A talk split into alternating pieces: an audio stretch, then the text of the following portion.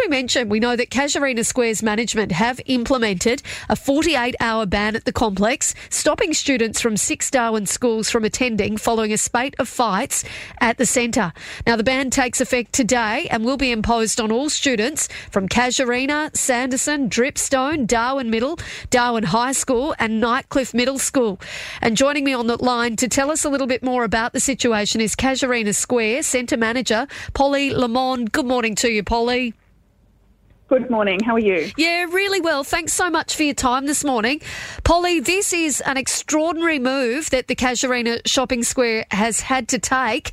I understand that there were 100 students running amok on Friday. What happened?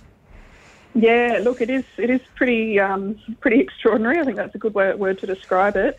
Um, yeah, look, we had a series of incidents over the back half of last week. Um, you know, some were quite serious, and we've decided to take this move to to let school students know that we, we're not going to accept this behaviour here. Do you know what? I think good on you. Um, if you've got kids that are running amok and uh, and you need to get things under control so that you, your shoppers and that your staff members, everybody working there can feel safe, I think that it's a step in the right direction. Yeah, great, absolutely. You know, we, we, we understand that there'll be a group of people that are effectively punished for you know the actions of uh, the minority, but unfortunately, we, we feel like it's something that we need to do given what's happened last week. Now, tell me what exactly did happen last week. Was it fighting or what was going on? Yeah, yeah, fighting and just general nuisance behaviour as well. So the, the fighting is the real concern, but you know, really, we um, we deal with a lot of vandalism, graffiti. You know, our, our furniture being ruined. Um, yeah, it's it's all of that stuff as well that you know we just don't want to tolerate kids vaping in the shopping centre, walking all over our furniture, and just not being respectful of the space. Yeah. Has anyone been injured as a result of, of some of what's gone on? Uh, certainly, the incident on Thursday, yeah, a young person was injured. So, what happened on Thursday? Uh, there was a school fight on Thursday at the shopping centre in the food court. So that's that's uh, one of the reasons we've taken this action. Yeah, right. Now, um, Polly, talk me through how is the ban going to be enforced? Because I know a lot of people will be listening, thinking, "Well, how can you stop these kids from getting in?" Yeah, fair enough. Yeah. Um, look, we've got additional security on. I've also got all of my centre management team um, will be helping as well. We've got um, support from the department and the principals. Uh, we'll have additional police support today as well, so general duties, and I do believe we'll have the school-based um, auxiliaries here as well helping out. So you know everyone's pretty united in this, uh, which is which is really great. It is good to see, and uh, and much needed by the sounds of things after what you've had to deal with over the last few days. Polly, are there going to be any exceptions for allowing students in under the ban at that centre? Yeah, look, if a student is here uh, from one of those six schools and they're here with their parent or guardian and they stay with their parent or guardian, then they are welcome to be here. But if they're just here to hang out, um, we're not going to accept that at the moment. Um, if a student is here to do a shift at work and they can demonstrate to us that they work at one of the stores here, then that's acceptable too. Now, what about parents? I mean, do you think that they've got to take a little bit more uh, responsibility or accountability for what some of the kids are doing, or, or uh, do they even realise what's going on?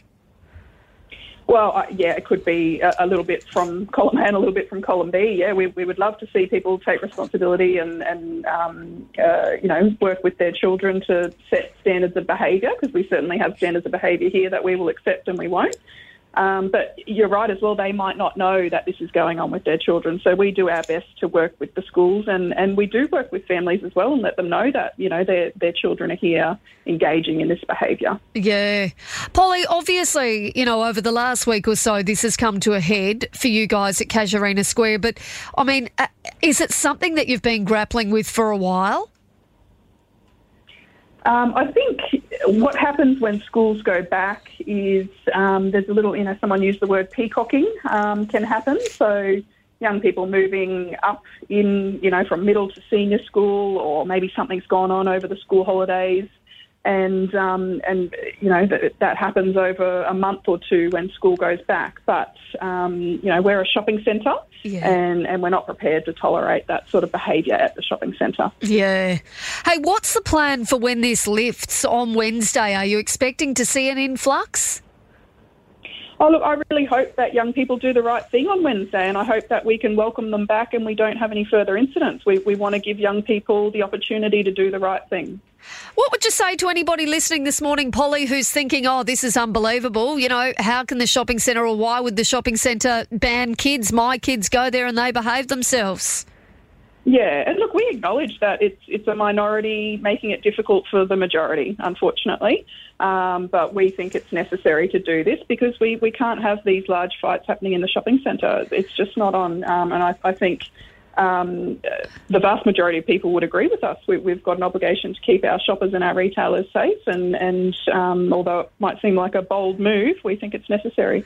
Look, I think you know it's it's pretty unbelievable. Like I said from the get go, it's extraordinary that you've had to take this measure, but um, you're spot on in that you've got to make sure that you keep your shoppers safe and that you keep everybody that's working there safe. Absolutely. And even other kids, you know, even other people that are there um, doing the right thing. You don't want them to have to put up with bad behaviour. Yeah, absolutely. You know, I remember as a young person going to the shops after school and you'd meet up with your friends and gossip about the day and have a frozen Coke. That's what we want. You know, we, we want young people to become, be able to come here and do that. Yeah, so true. Polly, I really appreciate your time this morning. Thank you very much for having a chat with us, and I'll be really interested to hear how it all goes over the next couple of days. Good luck. Thank you. Thank you.